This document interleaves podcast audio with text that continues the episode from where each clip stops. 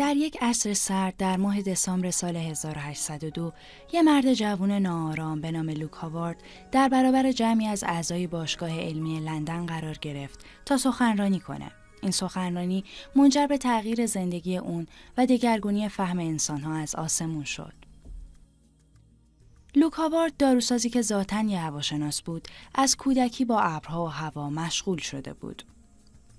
به عنوان یه دانش آموز، اون ساعتها از پنجره کلاس به بیرون خیره و محو ابرها میشد. اون زمان اون هم مثل دیگران تصوری درباره چگونگی شکلگیری ابرها یا علت باقی موندن اونها بالای زمین نداشت. اون از مشاهده دگرگونی بی انتهای اونها لذت می برد. به اعتراف خودش، اون به درساش کم توجه می کرده، اما خوشبختانه به خاطر آینده علم هواشناسی هم که شده، دانش خوبی در زمینه لاتین کسب کرد. در مقایسه با بقیه علوم طبیعی، متئورولوژی دانش هواشناسی عقب مونده تر موند و دلیل اصلیش هم ناپایداری هوا بود. شما نمیتونین یه تیکه از رنگین کمون یا یه بخش از ابر رو برای مطالعه راحت‌تر جدا کنید. اما قطعاً میتونید آب بارون رو توی یه ظرف مدرج بریزید، ولی تنها چیزی که خواهید داشت یه سطل آبه. درک ابرها به روش‌های متفاوت‌تری نیاز داره و اینجاست که ایده لوک هاوارد به میان میاد. ایده ساده اون مبنی بر سالها مشاهده، اون بود که ابرها اشکال منحصر به فردی با چند شکل اصلی دارن. در واقع تمام ابرها به یکی از این سه گروه اصلی که هاوارد براشون اسم گذاشت تعلق دارن.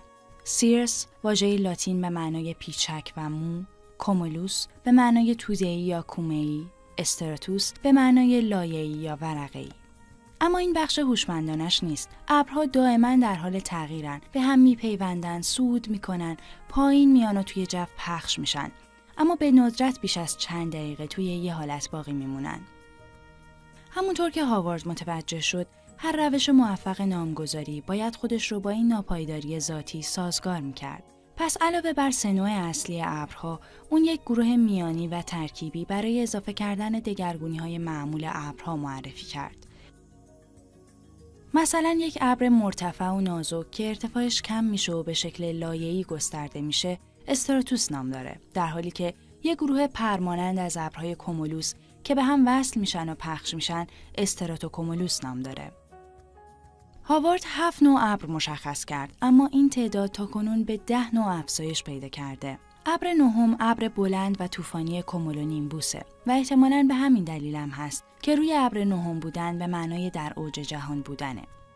با نامگذاری و طبقه بندی ابرها و بررسی نشانه‌های قابل مشاهده بخش‌های ناپیدای اتمسفر، درک ابرها آسان‌تر شد. ابرها به نوعی وقایع روزانه رو توی آسمون ثبت می‌کنن.